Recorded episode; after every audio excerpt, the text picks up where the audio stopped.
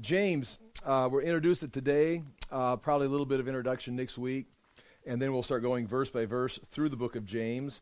Uh, we've got some just basic information here, and then we'll go through some notes. Uh, I, I have to prove or show, at least demonstrate, give you the option to make a decision who wrote, who is James. Uh, most people think that's the uh, James, Jesus' brother. There's four Jameses mentioned in the Bible. I can show you some verses. One verse has four James, or three of the four in the same verse. Uh, two of them are, well, all of them are, well, two of them are disciples. One of them is the father of a disciple named Judas, and it's Judas, the son of James, to separate him from Judas, uh, the one who betrayed. So that's three of them that are mentioned. And then there's one more James mentioned that is the Lord's brother, who was not a believer in the Gospels, becomes a believer after the resurrection, apparently, after Jesus appeared to him, and then becomes a leader in the church of Jerusalem, which is documented in the book of Acts, uh, in church history by historians. Uh, Josephus even records uh, James. And so uh, this is probably the one, especially because the book begins James, he identifies himself as a servant of Jesus Christ uh, and doesn't call himself James you know, the lesser, James, the son of Zebedee, Z- James, you know, from Syria. He just calls himself James. So whoever received this information at the time it was written, they knew it was James. And so this James has to be prominent. One of the suggestions, of course, is there could be an unknown James. Of course, that's true. It could be a James that's not one of the four that are mentioned in Scripture. It could be this one right here. But understand now you, the odds of that, it's like no one's ever heard of him. Church history records nothing about him. Then he writes a book called James and doesn't even identify himself. So he's so unknown that he nobody knows who he is. And he knows he's unknown, so he just calls himself James. So all puts together that it's probably written by James, the brother of uh, Jesus. And again, if you want to get technical, it would be, you know, the step brother of, of Jesus, but we understand uh, that whole story. Um, as we look at it right here, I'm going to read just a little bit of it. Uh, the outline, uh, of course, I would like to right now just read through the whole book of James, which would be probably a very good early church tradition. They would read the letter to the congregation. Uh, but of course, then I'd have to stop and make control myself and not make comment on every verse. Uh, but I'll just begin reading right here chapter 1, verse 1, James, a servant of God and of the Lord Jesus Christ, to the 12 tribes scattered among the nations. Now, again, that's very interesting. To the 12 tribes scattered among the nations. Uh, you, you know, we will talk about that in some detail. And then he uses the word greetings, which is, for me, a, a real, real supportive word for this being James, the brother of Jesus because he begins a letter in the book of Acts with that very same word, greetings, exactly the same. And so we'll look at that here.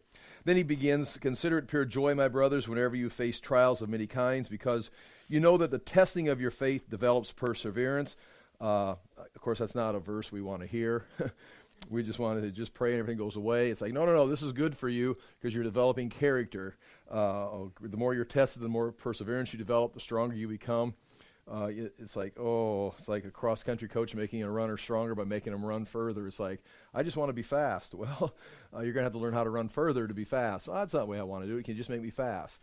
Um, and that kind of goes through this whole book right here with, with sayings like this. And one of the things we'll talk about a little bit this week and a little bit more next week is the outline or the flow of the book of James. Some things that will, as before I get into the notes, some things that we know as, or, and you know, is the, uh, I'll just say sayings or uh, quotes, statements. Uh, you know, I make fun of refrigerator magnet scriptures, you know, or bumper sticker scriptures. I mean, this is full of them, just like little catchy little. And so it's very similar to the Jewish writings in the Old Testament or just Jewish writings, even of the time around James, of just the wisdom literature. And so he's following, and this kind of gives us a clue as to the date possibly, because again, the date is not there. We don't know uh, who received the letter R E C E I V E D. Oh boy, good luck with that word. I hope I spelled it right. We don't know who the recipients were of this letter. It's it, well, yes, we do. The twelve tribes of Israel, but that's kind of like what? Uh, it's a Christian letter to the twelve tribes of Israel scattered. So is that uh, uh, you know, uh, just a general statement? Is it exactly to the Jews and they're scattered? Uh, you know, wh- what city was it written to? But the fact that it is of this style, of a Jewish style of sayings, that at first it doesn't, and again, even after we look into it, it, it doesn't seem to follow a, a thought pattern. Like, you know, the book of Galatians, there's an argument in the book of Galatians, and you can follow Paul's building a case. He's, he's a lawyer. He writes the book of Romans, and he builds a case. All one step leads to the next step. Where James is almost, you can almost see it being cyclical, where you, you know, he talks about wisdom, he talks about suffering, he talks about the power of words, he talks about faith, but actually the faith is about doing and not so much, here's the kicker right here, theology.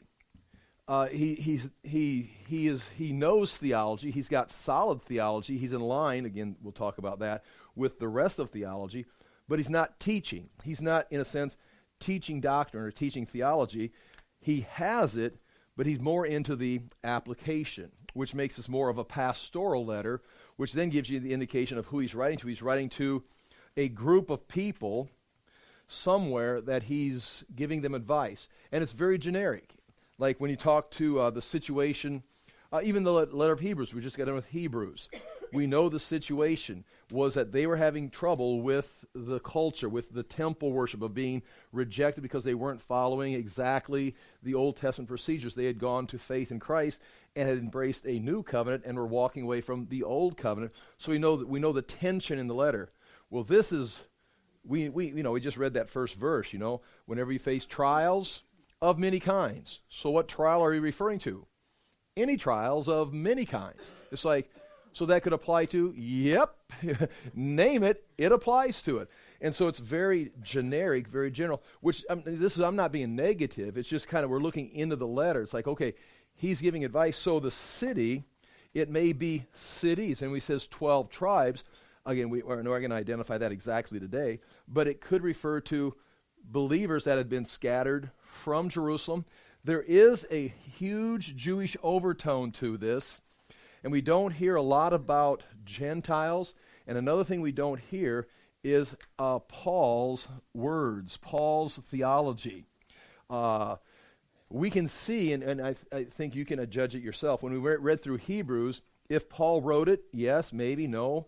Or if Barnabas or someone else wrote it, whoever wrote Hebrews, if it was Paul or Barnabas or someone else, Timothy, Aquila, and Priscilla, they, they knew Paul's writings. I mean, it, it, it, we're, we're dating that book 63 AD, you know, give or take. Enough time that Paul's ministry had it had an impact, and so Paul's teaching had influenced Christianity. Now, again, we're not saying Paul created Christianity. We're saying Paul identified and clarified Christianity. And so Paul's vocabulary, Paul's ideas are in Hebrews. In the book of James, you don't hear Paul. In fact, guys like Martin Luther, didn't like it. And uh, going back to theology, theologians don't like in a general sense. Uh, it's been, the book has been ignored quite a bit throughout history because it doesn't address theology. It, it says things like, uh, uh if you have faith, uh, show me your faith by what you do. Well, we like, you know, in, in Romans and stuff, we're saved by faith, we're saved by grace, we, we don't have to do works for our salvation. This is true theology. You're not saved by works. But James is, okay, but now that you're saved, uh, we should see something. It's like, so now you're talking, yeah, if you're saved, uh, show me something. And if I'm not seeing anything, there's a good chance I don't think you're saved. And it's kind of like, Martin Luther, you could see him just recoiling at that. In fact, he called it, and it's quoted in every every commentary. He called it an epistle of straw, meaning it was just a lot of nice sayings, but you can't. You're not true. You're not going to be able to go to James and build a, a document in a debate establishing your theology from the book of James, because by the time you say you're saved by faith, not by works, he says, well, if you're saved, let's see your works. It's like, I don't need that verse in my Bible. That undermines my whole premise. But yet it doesn't. It, it's building on it. Or it's coming, again, be careful when I say this, before Paul had, a, had an impact, which makes this early. Uh, we can say Paul began writing, you know, oh, I think the, the Thessalonians, you know, Galatians, you know, 48 AD, 52 AD, that's when those things are taking place. The Jerusalem Council is going to take place around 48 AD. We'll refer to that when they've got to decide what are they going to do. What are the Jews or the church going to do with these Gentiles that are just like, oh yeah, Jesus is the Savior, and now they're believers, and now they're sanctified in Christ. It's like, whoa, whoa, whoa, whoa! You skipped the entire Mosaic law. There's no circumcision. There's no diet. You're not even following the feast. Do you even understand the feast? Never heard of the feast, but I'm saved. It's like, well, well, we can't. And so it's like, then the church has to get together and say, because that church is splitting. You're going to have the Gentiles who just accept Christ, and Paul is pushing for that. Well, the Jews are trying to keep everything established. And again, we've talked about this before. You can't get mad at them and call them heretics and, and closed minded because they've spent centuries following the law of Moses. They've been sent into Babylonian captivity because they didn't follow the law of Moses. They fought for it during the wars with the Syrians, during the Seleucid Wars. Uh, and now here they are, and then someone says, Well, we're just going to have faith in Christ. It's like, right, he's the fulfillment of the law, but you've got to take the steps of the law to get to the Messiah. I mean, it makes complete sense from the Jewish perspective, but that's what the book of Hebrews was about. That was the old covenant, and that was leading you to the new covenant. And now that the new covenant's come, the old is set aside. Well, how far set aside? Uh, totally set aside. Totally. I mean, what about you know Christmas? You know, you know that I use that as a reference to like your family holidays. It's like you can still have a family holiday, but we don't need Passover anymore because Christ is your Passover. But we always get together on Passover and, and have the tree and have the presents and have the celebration. You can still get together, but it, it that's you're saved by faith in Christ. And so you can understand if someone were to tell you, we're in a new age, we're no longer going to celebrate Christmas, we're going to celebrate uh, the birth of Biden. You know, it's, it's the new age. you know, the birth of Trump, whatever. You know, it's like, it's like oh, we're, we're not, we're not going to do It's like, what about Christmas? Oh, Christmas has passed away. It's now this new age. And now, again, assuming that was true, you would have to break with the, the past and join this new. And you can understand how much trouble we'd have. We'd still, oh, well, I'd have trouble. I wouldn't. I'd, I'd still want my little Christmas tree, and I still want to have little snowflakes and or whatever. I definitely want the presents. But anyway, okay, I'm I'm rambling now. I've, i got way off track. Whatever I was saying. Okay, uh, theology. Martin Luther and theologians refer to it uh, as more like the epistle of straw. That's what Martin Luther says. And they tend to neglect it. Uh, but yet, Martin Luther quoted it repetitively because it's so available. It's right when you start living a life, this is what it should look like. And so there really was no discrepancy there. The date, I'll just, I got a question mark there. I'm going to try and clean all this up later. But, oh boy, it would appear James, the brother of the Lord, which I think is the author of this book, as does most commentators, uh, was killed in 62 AD. He was martyred, pushed off, not this corner, but right over here on this corner of the Temple Mount, was pushed right there where the trumpeting stone was pushed off and fell, and they've discovered that. It was a place where they'd stand right here. And again, this part has been rebuilt. Some of these, these stones, up to about, if you care, up to about here are Herodian. It kind of tapers down because they were crossed over, so this didn't it didn't get destroyed in the Roman destruction. But as it tapers back to here, the wall got pushed over more.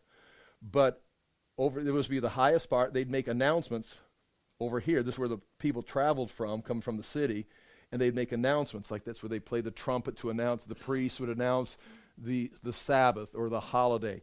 It appears James was put there, and I, I've got it written down. I'm going to read it to you, and was told to basically renounce Christ. And when he got there, he didn't. In the Passover crowd that was coming, he proclaimed Christ, which was not what he was supposed to do. He got canceled that day, and they pushed him off. And he falls. Now you can imagine falling. It's quite a distance. Uh, but you know, a chance of getting hurt, very serious. A chance of dying.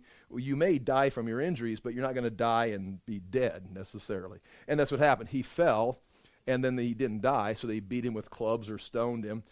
And that was probably 62 AD.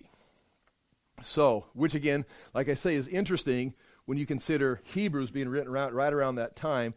he's not mentioned there, but the leadership of the city of Jerusalem, if that's where the book of Hebrews was written to, is addressed several times. So it'd be right around that time uh, James was being killed, about the time the book of Hebrews was being written, give or take a few months one way or the other.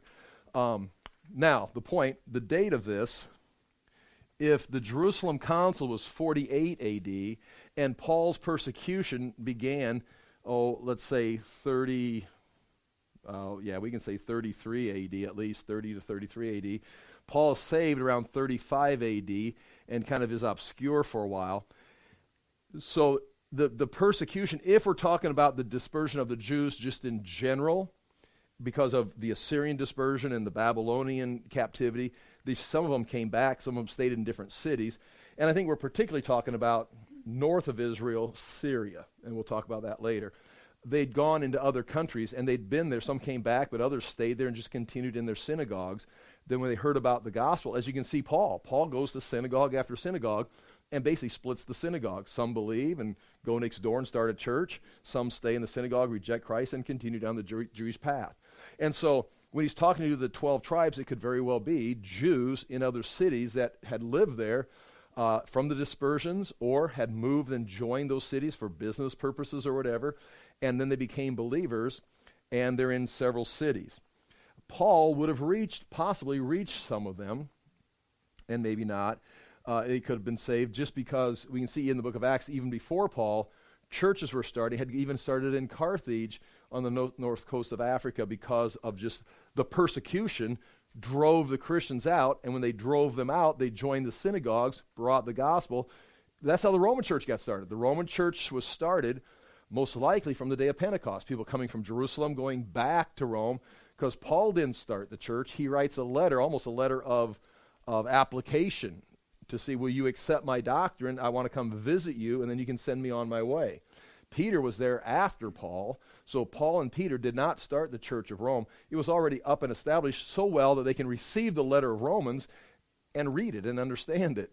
Paul was, in more of a sense, not teaching them, but just kind of clarifying here's my doctrine, and now we're, we're on the same page. So they're a very mature church, which means they started right around this time.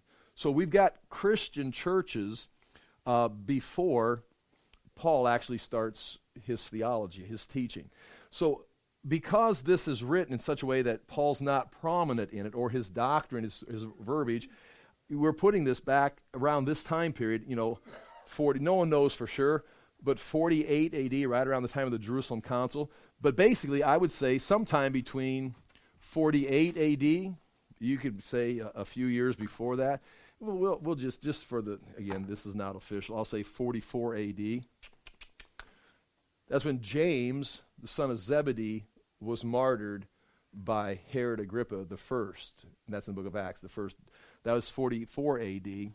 So James, son of Zebedee, the, one of the sons of thunder, you know, would have been, you know, dead about the time this was written, had never even got into a place of leadership in, in the sense of, of, you know, reaching out to other cities. Up to 62 AD. So, sometime in this time period, 44 to 62 AD, and this is probably more like 48, sometime during that, what do you got, a 14 year period that this is written to. And if it's written by James, the book doesn't say, there's a lot of things the book doesn't say. It doesn't greet anybody, just says greetings. There's no names. Remember, even book of Hebrews, one name was Timothy. A bunch of Old Testament names with only one player was, was Timothy that was alive. James, there's no names of anybody. Old Testament characters for illustration.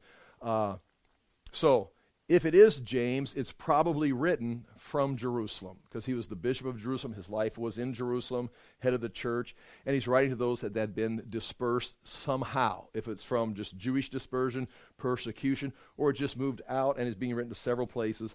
Uh, I'm going to assume, and we'll try and build on this later, most likely up to Syria and in that area.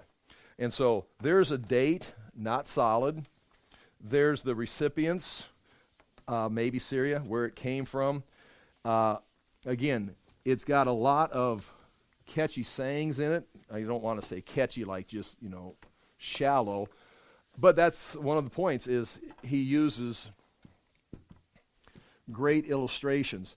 Uh, one commentator makes a point, I'll read through some notes here in a moment, uh, makes a point that he, he doesn't quote Jesus, but his teaching is so infiltrated with Jesus' teaching.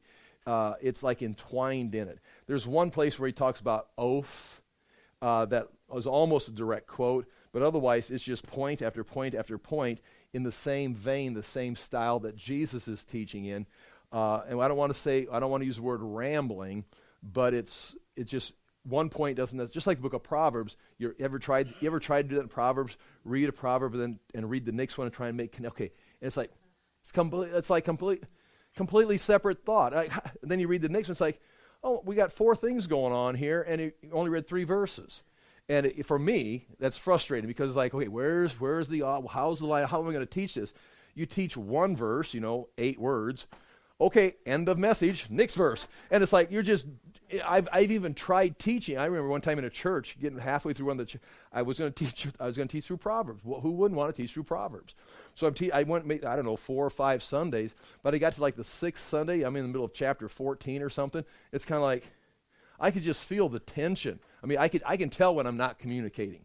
Because it's like I, m- my heart rate goes up, I get hot, and it's like also my, my mind just starts to freeze. It's like, I don't even know what I'm talking about. And everybody's out there looking like, and it's like it got to one of those points where you know I like to teach. You know, you got you got your you, got, you know where you're kind of going through down this this river. Like here's this tree and there's that. And you see here we just keep follow me down the river. I'm in Proverbs. It's like I don't know. It's just a mud puddle here. It's like another mud puddle. It's like, ah, I, I finally, I just closed the book and said, and I started talking about, I said, let's just talk about some things. I went off on another whole subject and then closed the book of Proverbs. So you can probably find that online.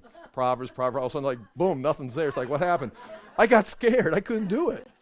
I mean, you can teach through it, but it's like, and then you can t- take a salve, you grab this proverb, and then you try and find the connections, and you got like 15 proverbs that are similar, and, and that's another way of teaching it. But anyway, now, I'm not saying you can't teach Proverbs, but I struggle with Proverbs. And James, oh boy, is right right there. It's like gonna, one thought doesn't necessarily lead correctly or directly to the next one. Okay, with that being said,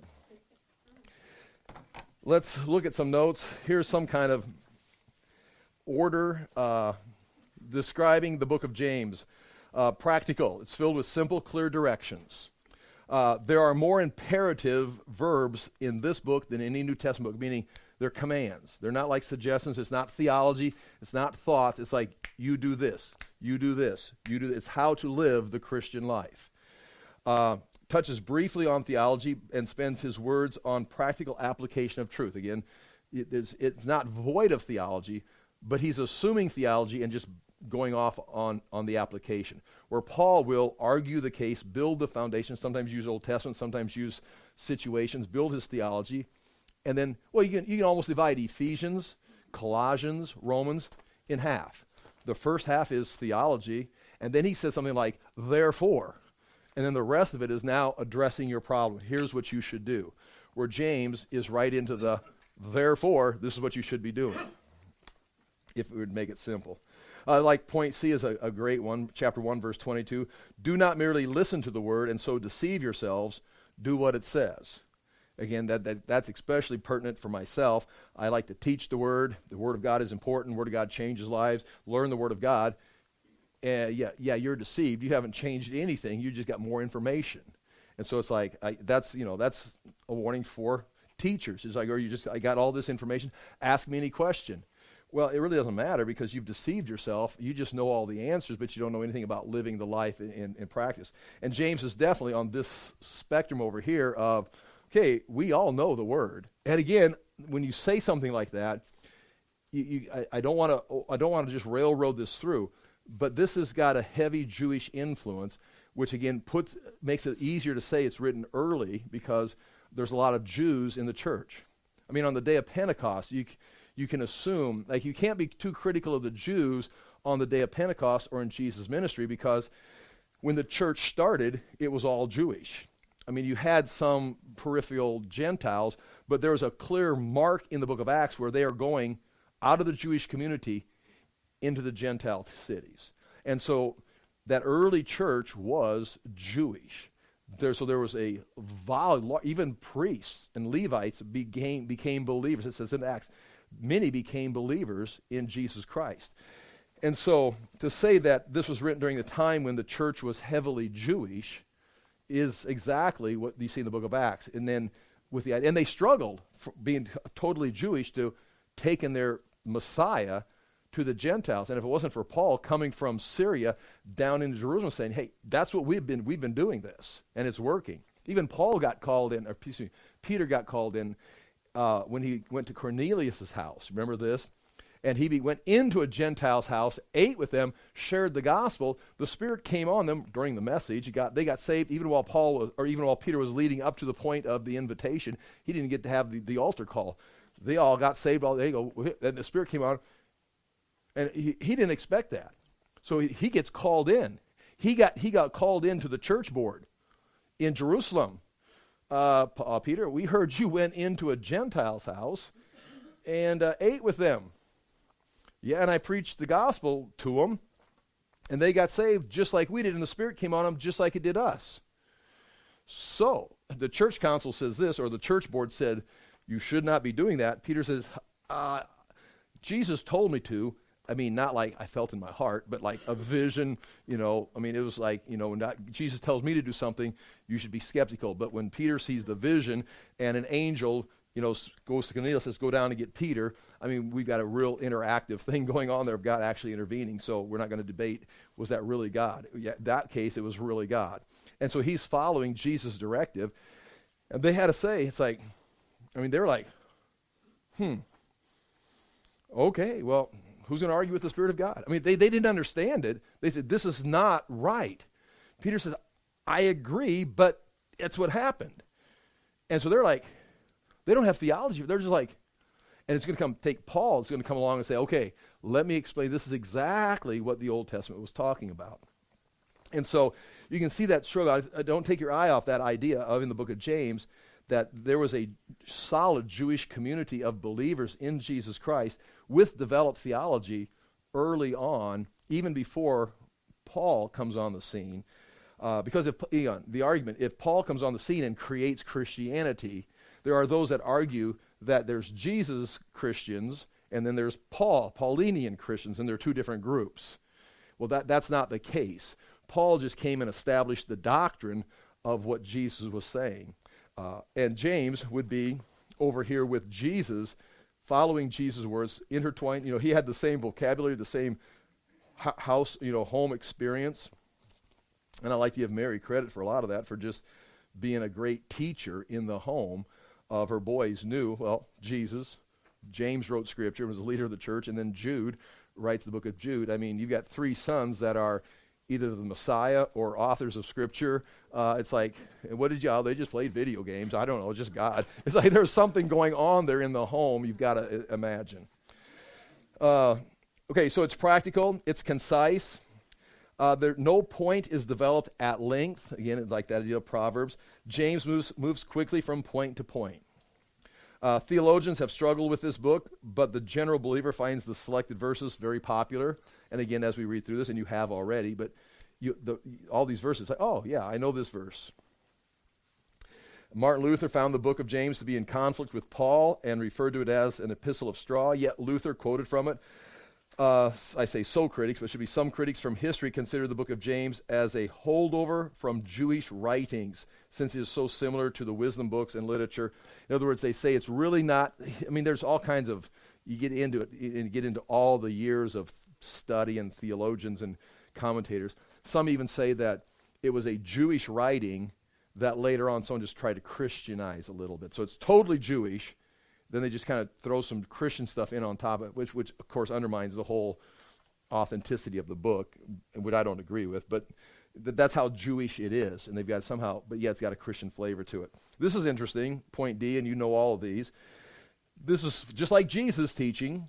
This was full of illustrations and metaphors used by James to help the readers picture and remember Images we recall are the surging sea, the withered flower, a face in a mirror, the bit in the mouth of a horse, the rudder of a ship, the destruction of a forest fire, pure spring water, then we could say salt water, arrogant, self important businessmen, uh, corroded metal and cl- cloth or clothes eaten by moths. And so the, all those are just rapid fire coming through there. It's like he makes a statement and you got this picture, makes a statement, you got this picture, very similar to what Jesus was doing. The type uh, of writing, it is sent to a group of people identified in chapter 1, verse 1 as the 12 tribes of the dispersion. We'll break that down later.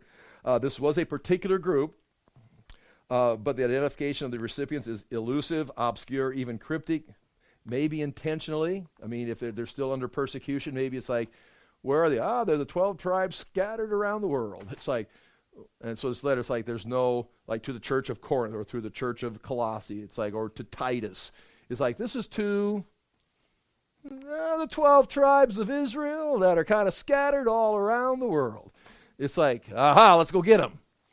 You couldn't. Again, I'm not sure if that's the reason, uh, but it's considerable. Uh, point B letters in the ancient world ranged between, now this is interesting, and you'll recognize this.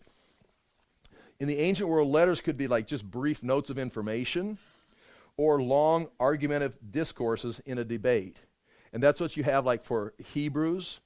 Uh, you've got a letter, you've got the opening, you've got the closing, but in the middle, it's like, it's just teaching. It's like, because they couldn't, uh, in a sense, have a debate, like we can have, you know, we got phone calls, we've got, you know, video chat uh, even travel. You could travel and meet with each other. Travel was more difficult. So if you're going to actually have an argument, and that's what's nice about the ancient world is there was people having arguments, not not you know yeah arguments like fevered angry arguments, but debates back and forth. And they would write a lot of the early church fathers when they're writing against a false philosophy or a false doctrine, they'll write a, a large discourse and then they'll mail it, and then they, the other person will read it and then they'll write back. Even the Reformation has letters going back and forth of these, and there may be a greeting, hope everything's fine, okay, and then on with the argument, and they, that's how they would, you know, that makes sense. We do the same thing, but we do it, you know, on Twitter or something like that. Uh, or, you know, you can see people on debate stages. But anyway, that, that, so that's what the letters could refer. They'd be short, long argumentative discourses, and the, and the Bible. You can see that Romans, uh, you know, Hebrews, a lot of them are, are debates. It's the book of Corinthians. Uh, these documents had many different forms, but simply add the opening and closing before sending it to a particular audience, and the contents becomes a letter. And then I write, consider Hebrews and Romans. Point C, also missing in James, and we've mentioned before, are details of situations being addressed. We, we just don't know what the act, the issues in the book of James are our issues also. I mean, the same issues that they were struggling with, we're struggling with, but they're not identified specifically. Probably because it was going to several locations and everyone had these general, especially if, if he's writing as a bishop or a pastor overseeing the lives of the believers, he's seeing these issues in everybody's life for so many years and you can ca- almost categorize these are this problem and this problem and this problem, and here's how you handle each of these general issues. Uh, ending the letter with greeting of individuals. Okay, yeah, there's no ending to greeting individuals like you see in Paul's letters. Uh, references to others and fellow workers, and there's no indication of travel plans. Maybe because James isn't going anywhere. On next page two, the location of the writing. Uh, I assume it's from Jerusalem, but it's not identified in the book. Uh, there's no mention of any people, no places, no situations in the book. Point D. It can be assumed that the 12 tribes, okay, I've read through all this, Jewish believers, several locations could be there, uh, no written to any particular group. Uh, James' writing is pastoral. Point E. James is not informing or teaching, but is commanding, exhorting, and encouraging. Uh, interesting, James is compassionate, addressing the readers 15 times he says, my brothers. And I've got that in a square in the Greek right there, in the middle of page 2, uh, because the modern translations change where it says, my brothers, and then he gives them some imperative. My brothers, he gives them imperative, just so you can see this for yourself. The modern translators translate it, my brothers and sisters, or my beloved brothers and sisters. I mean, we, we're so, so scared and so wimpy that, oh, we don't want to offend the women folk it's like, okay, well, just man up. When he says men, he's talking to the congregation of people, not, you know, I'm talking to the males in the audience because the females can't even get saved. Why even bother? That's not his point. Uh, it's just, we're, I mean, it's just interesting. When he would say uh, something about brothers, it was just assumed you're not isolating the women.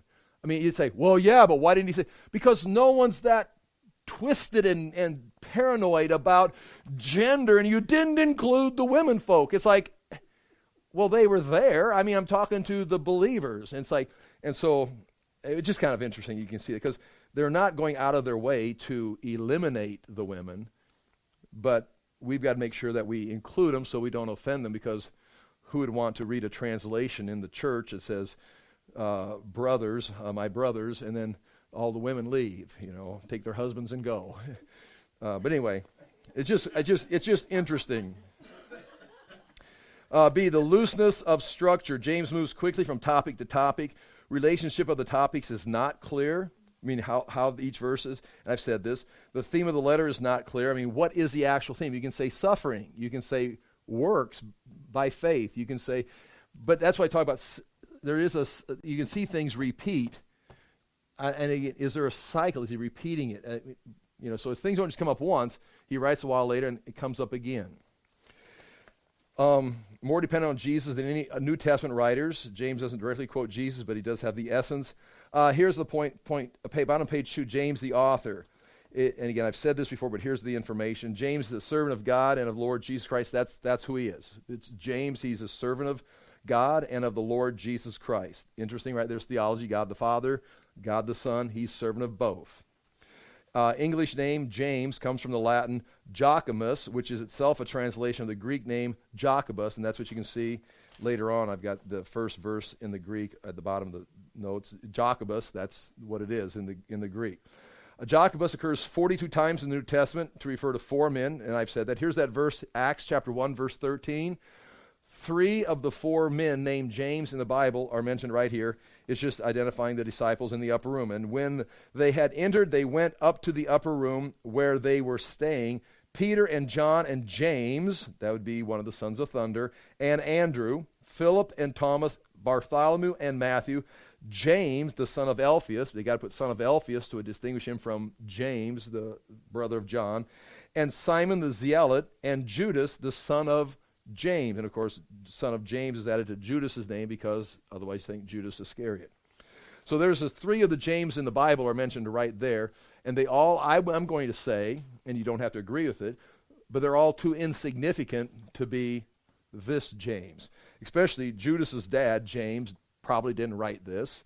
Uh, James, the son of Alphaeus, he's got to be identified as the son of Alphaeus in the disciples list to distinguish him from James, the brother of John, who was one of the three key apostles. So James, the brother of John, could have written it, except he's dead in 44 AD, and he's still in Jerusalem, and, and things are still developing. So that would eliminate him, not making it impossible.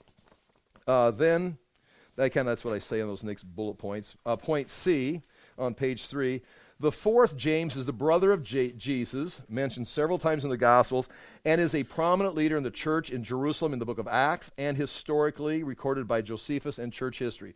So that means you've got the Bible, you've got church historians, you've got Jewish historians identifying James in Jerusalem, uh, the leader of the church. Uh, here's some verses. I just want to read through these just because we're going to read the book of James. Let's see what the verses are going to say. And you've heard all of them before. Matthew 13, 55. Matthew 13, verse 55. Um, chapter 13, verse. This one, Jesus is just beginning his, uh, his parables. He's been rejected in chapter 12. They think he's Beelzebub, so he gives them seven kingdom parables. It's like, okay, I'll just start talking in parables. We've been talking about that in Mark. And then after uh, the seventh of the kingdom parables in chapter 13, chapter 13, verse 53, when Jesus had finished these parables, he moved on from there. Coming to his hometown, we would assume that would be Nazareth, he began teaching the people in their synagogue, and they were amazed. Where did this man get this wisdom and these miraculous powers? They asked. Isn't this the carpenter's son? Isn't his mother's name Mary? And aren't his brothers James, Joseph, Simon, and Judas? So that would be, you see, the first and last. James wrote the book of James. Judas wrote the book of Jude. Aren't all his sisters with us? Where then did this man get all these things? And they took offense at him, which is, again, a totally interesting verse. So there's your first mention of James. You can see it in Mark. I'm going to Mark chapter 6 we already read it last week on Monday night, but James being apparently the oldest brother after Jesus. Now, there is idea, uh, people try to say that because they've got to protect the virginity of Mary, that she never had any other children, especially in Catholicism. They've got to somehow get all these kids in the family of Jesus. So they were all Joseph's kids from a previous marriage whose wife died, and he marries this teenager with, you know, eight kids or no, he had eight or whatever, you know, however you want to count them. And he marries this little girl, Mary, which, okay, now, and then she, she remained a virgin her entire life. and had no more kids. Uh, I mean, okay, I mean, you're really stretching that because they're called as brothers, and the word brother, when it's translated in a family setting, means brother, not cousin, because we got verses like that, like uh, uh, Timothy was a uh, cousin, no, not Timothy, uh, John Mark was a cousin of Barnabas. Uh, you, got you got that. Uh, uh, John the Baptist would be a cousin of Jesus. So you've got cousins and you've got brothers, and these guys are not cousins. These are, are brothers.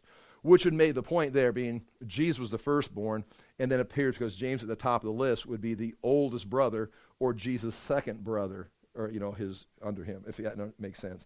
Now in Mark chapter six verse three. Uh, the same thing is said right there. Uh, Mary's son, brothers, James, Joseph. Uh, if we go back into chapter 3, you can see that they, they had come from Nazareth to Capernaum to take him away because it doesn't mention James's name, but his family comes, and we assume James is with them, because they said he was insane or he was outside of himself. He was, he was acting outside of his reason because he's got these large crowd. They came to protect him. And we've been talking about that on uh, on Monday nights. So that's that's James. Uh, John, go to John chapter seven, verse five. Uh, his brothers. It doesn't mention James particularly, but at another time, his brothers. Um, well, here it is. Again, their intention is: uh, are they making fun of him? Are they trying to give him advice? Um, because he keeps messing around up in Galilee, in the villages of Galilee, and the people of Jerusalem, the scholars, the Pharisees, the leaders, the religious leaders, come up and start asking him questions and decide they're going to kill him. He just keeps floating around in Galilee until finally he'd always go down to Jerusalem for the Passover and then come back out again. But his, this, his brothers, this is the Feast of Tabernacles, uh, which is not Passover. Chapter 7 of John, verse 1. After this, Jesus went around in Galilee, purposely staying away from Judea. I mean, it's, it's not like he couldn't get attention there, he didn't want attention there. Purposely staying away from Judea because the Jews there were waiting to take his life. If he, we can get him down in our territory, in our court systems, uh, we can eliminate him. And he hasn't even caused a p- real problem in Judea. He's just up in Galilee causing commotion outside of Judea. But when the Jewish Feast of Tabernacles was near, Jesus' brothers said to him, now we would assume James is in on this, you ought to leave here and go to Judea so that your disciples may see the miracles you do. No one wants to become a public no one who wants to become a public figure acts in secret. Since you are doing these things, show yourself to the world. Now, well, let's just read the next verse. For even his own brothers did not believe in him.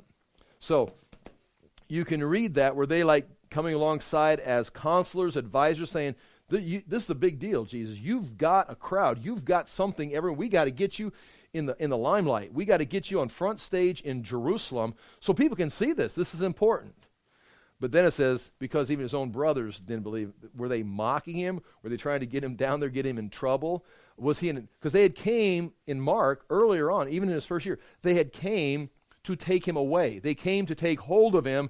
It's like we need he's going to get crushed by the crowd. He's going to get killed by the religious leaders. Plus he's embarrassing the family. I mean everyone knows he's my brother. Everyone knows he's my son. Again you got to read into mary in this whole thing. She was she had an angelic visitation on a couple of situations that He's going to be sit on the throne of his father David. He's going to be great. He, Jesus is going to be the Savior. All this, it's like, oh my gosh. Then they had the inter- interaction with Elizabeth when the baby leaps in her womb, and Elizabeth starts prophesying to Mary about the baby that's in her womb. It's like, oh, so Mary has like kept all these things pondering in her heart. And then her little boy grows up, you know, has a 12 year old thing where it's like, I had to be about my father's business in the temple. And, they, and she just kept watching these things. And Then he grows up. It's like, when's he going to do this? When's he going to do this? It's like, this is going to be so good. And then he go, gets a job up in uh, Sepphoris or uh, uh, or just north of it where he's doing carpentry work. It's probably stone work because they're building buildings for the, the Romans there and modernizing the city. And just kind of like, then he goes down and goes down, hangs out with a freaky cousin John. I mean, John never had his head on straight. Now he's eating, you know, crickets, and it's got down here. No one likes John, and it's like, and then Jesus, then he's in the wilderness, and he comes back for the wedding, the family wedding in Cana. It was probably because right next to the, the uh, Nazareth, it's probably a family wedding, and he brings along. He's got a now he's got a he's hired some people. He's got a staff. It's like you don't even have a job, Jesus, and he's got a staff. And, and then they run out of wine. Then she says this. He says, and you know the story, you know, they, they're out of wine. And Jesus, it, it's not my time. This is not the time for wine. This is not time for, uh, it's not the kingdom age. It's like there's other things we need to take care of. And she just looks at the servant and says, do whatever he says. I mean, she's kind of, you know, it's like there's a whole, there's tension going on there that sometimes you, you can kind of just Sunday schoolize it, colorize it in the eyes of Christendom. It's kind of like, this son is not turning out like do you even know how to use a sword son? Because they're, they're, talking about a military over she's still with all the thought of overthrowing the romans most likely. You know the freedom of judea and a nation all the nations will come to uh, and we're going to have to have a king. He said sit on the throne of your father david. It's like and you're just telling stories. I mean you're just and then then he turns water to wine. His disciples see it. His mother sees it and, and it's like, and then he starts talking and casting out demons. I mean, it's like it's not like you've ever seen and heard demons talk to your son, calling him the son of God, and he tells them to be quiet and come out, and everybody's all the demons, the, the, the, the underworld is listening to him, and then the the religious leaders are trying to kill him, calling him Beelzebub. Uh, I mean, the the Twitter is just blowing up with insults and and bring down his family, and then the crowd they keep crushing around, not to hear his teaching, so they can get touched by him, so they can get healed and have their problems solved. So he's trying to explain the gospel of the kingdom. Meanwhile, the religious leaders are trying to kill him for having authority over demons. The people, whatever, just stop talking and start touching us. You know, they're not, they're not, you say, well, they're gathered around for the teaching. That's why he's in a boat off the coast. You know, he's, he sat in a boat. Well, that's for projecting his voice, right. But also, it says very clearly, because the crowds are crushing him.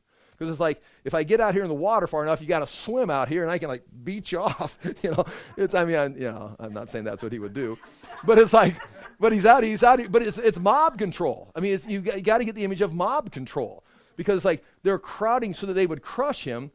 They're not like, eh, lining up a nice little line, excuse me, Mr. Jesus, I'd like to have you pray for. It's not like, you know, a, a prayer line at church. It's like a mob scene of someone coming out of a, you know, whatever, a celebrity coming out of name it, then they're just crowding around him. But they also know that if he touches them, something good is going to happen to them. But he wants to explain the gospel of the kingdom to them. Well, I don't even know what you're talking about. Just touch me and heal me. And so that's that's the world he's living. I know it's kind of callous or what sh- shaded, but it's like it, get away from that ideal of uh, the religious leaders are just asking some questions. No, they decided he's got too much power. They've got to kill him. Well, the crowds keep coming because they love his messages. No, he says, I'm going to start talking in parables so that if you're a believer, you're going to understand and start growing. But if you're not a believer, you're going to get more and more confused, and pretty soon, even what the understanding you've got will be lost, and you'll be in total darkness. So here's another parable. The believers understand it. Those that are just there for healing got confused. And what he's dividing people with his teaching. Those that understand are growing. Those that are just there for themselves are being driven away. You say, well, that's not very Christ like. Okay, well, it's Christ that's doing it. But, but anyway, so here's his, his brothers. Jesus' brother said to him, You ought to go, leave here and go to Judea. If you want to be a public figure, no one acts in secret. It says, For even his own brothers did not believe in him. So, again, these are the same guys who came to take him away, take control of him because of his ministry. Now they're saying, Go down here to Judea. And it's like, why? Are, do I try, are, are they really wanting him to become uh, when it says they do not believe in him, do, are they still thinking he's going to be like a military leader and they don't really believe in his message of the gospel of the kingdom, that the suffering servant? Are they, are they pushing him into a military position like the disciples were going to try to do? Or are they mocking him, saying, Go down there and just be rid of you? Uh, again, I, you got to think about that. that. But James would be involved in that. 1 Corinthians chapter 15. And again, you know this verse. Uh, it's kind of random and out of sequence, but it makes a, a, clear point. This is talking about, in chapter 15 of 1 Corinthians, as you know, the, the Corinthians, everyone has to deal with that. You and I have to deal with that. When we receive the Christian message, how do we combine that with our world philosophy? you know, our worldview. Like, for example, I was raised a secular humanist, so evolution was predominant. You know, this everything's evolved. Earth is old, and then I can bring the Bible in. It's like, okay, well, I want to be a believer. I believe in Christ, but how do I explain this? Well, somehow I've got to start bringing in the secular humanism into Christianity. Now, the thing is, you got to recognize you're doing it. You know, if you don't recognize, oh, I'm just so smart. Secular humanism is true. The Bible's true. I'll just blend them together, and now you've come up with a false philosophy. And so I had to deal with some of those things. All of us have to deal with that. The Greeks had their ideal of the afterlife. Suffering was in the body, but when you died, you were finally released from the body and went to Elysium and lived with the gods in the spiritual realm, where there's all kinds of good stuff. And so they became, they also, just like you and me, they heard the gospel, they accepted Christ, they were indeed born again, the Spirit of God lived in them, but their mind wasn't renewed and they had to somehow get over that. Just like my mind's not totally renewed. I believe in Jesus, I'm saved, but I've still got all these worldly philosophies that they've tried to explain the world, and they're not all true. And I'm trying to sort through them, and we, we continue to do it. It continues your whole life. But they had come to the conclusion that they didn't really accept the physical resurrection of Jesus. I mean, he, he, he died for our sins, he came alive just like we know, we'll all go be with the gods. Uh, but this physical resurrection, it's like, yeah, that doesn't. That, there's no place for that because that's where suffering takes place. That's where uh, we are. That's what we're trying to get away from. So they says we, we are, there's no physical resurrection. Well, Paul in 1 Corinthians 15, uh, this is just one of their many fallacies that they're trying to combine Greek philosophy with Christian teaching. Chapter 15. Now, brothers, I want to remind you of the gospel I preached to you, which you received and on which you have taken a stand. In other words, I want you, you're rejecting my. Here's what he's saying: is you're rejecting my gospel. Don't say it here, but I preached you the gospel, and you took a stand on my gospel, and my gospel that you believed in included the physical resurrection of Jesus and the physical ascension of Jesus into heaven. Now that's that's what you sign. If I got out the contract, let me see right here. Yeah, yeah, yeah. That's what I taught. And you signed the membership card right here. You accept the physical resurrection of Jesus and that he is physically in heaven now in a resurrected body. So that's what you took a stand on. By this gospel you are saved if you hold firmly to the word I preached to you. Now you're getting ready to tear up that contract. If you tear up that again, now I'm not going to get into losing your salvation right here. I don't think you can. But he says if you hold firm to it, if you really you signed it, but maybe you didn't really mean it. See, that's the thing about well, I signed the membership card. Yeah, but did you really have faith in Christ? Well, I said I had faith in Christ, but did you really understand the physical resurrection and what it means? And he had to die for on the cross for our sins.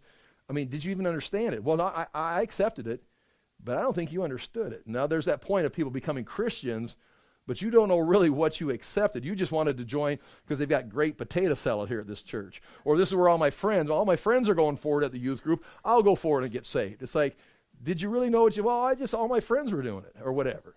There's a thousand reasons. He says, you've got to stick with this. You've got to stick with this contract. If you firmly hold to the word I preached you, otherwise, here it is, otherwise, you believed in vain. You believed in the wind. You believe that just God loves everybody. Uh, no, there's judgment coming.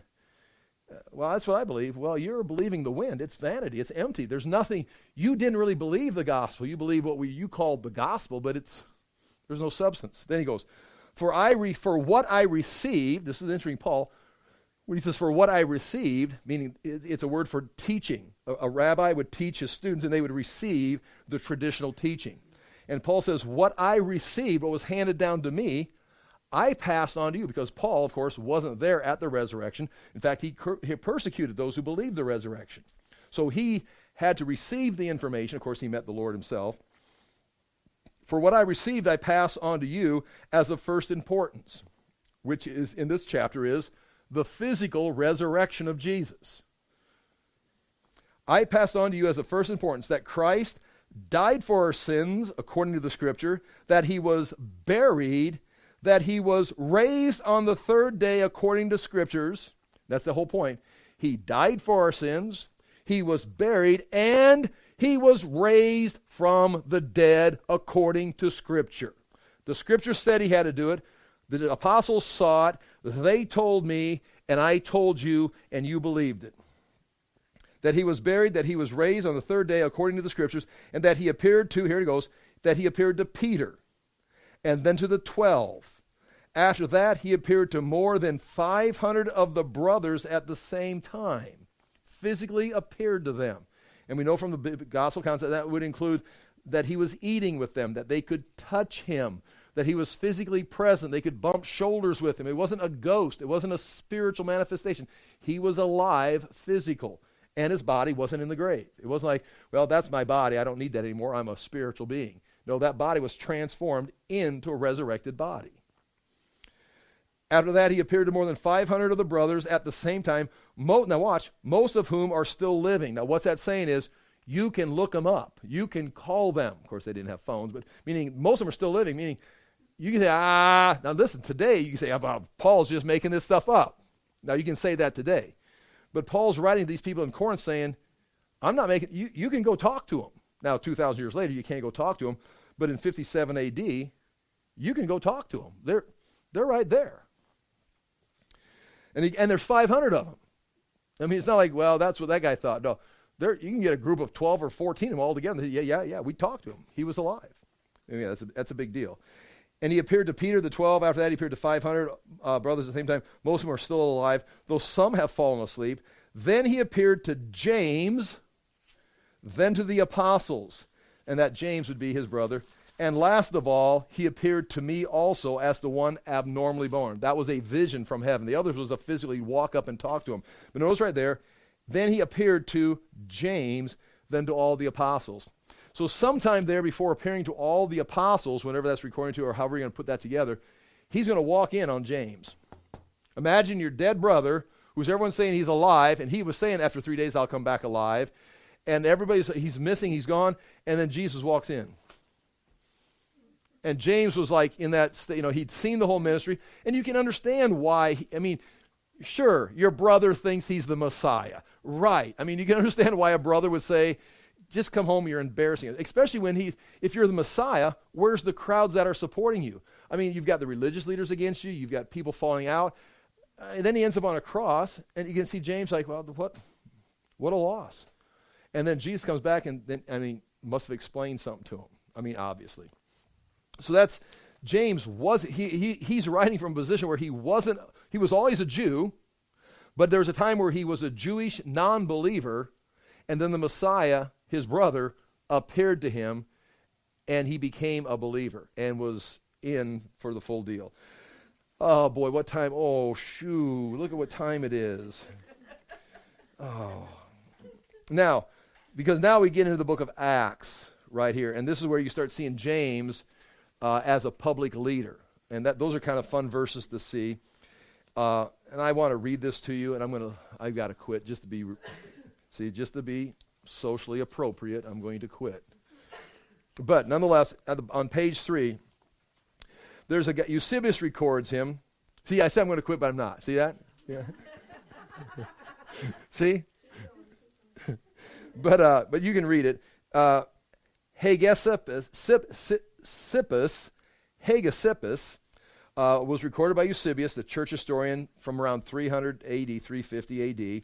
He records Hegesippus' account, Hegesippus lived between uh, 110 and 180. So he was 110 to 180. He was born in, uh, where does it say when he was born? Just born in Israel. But he died in Jerusalem. So he was a church leader in Jerusalem. And so you can see he's living not during the days of James, obviously. He's, he was born, you know, some 50 years afterwards.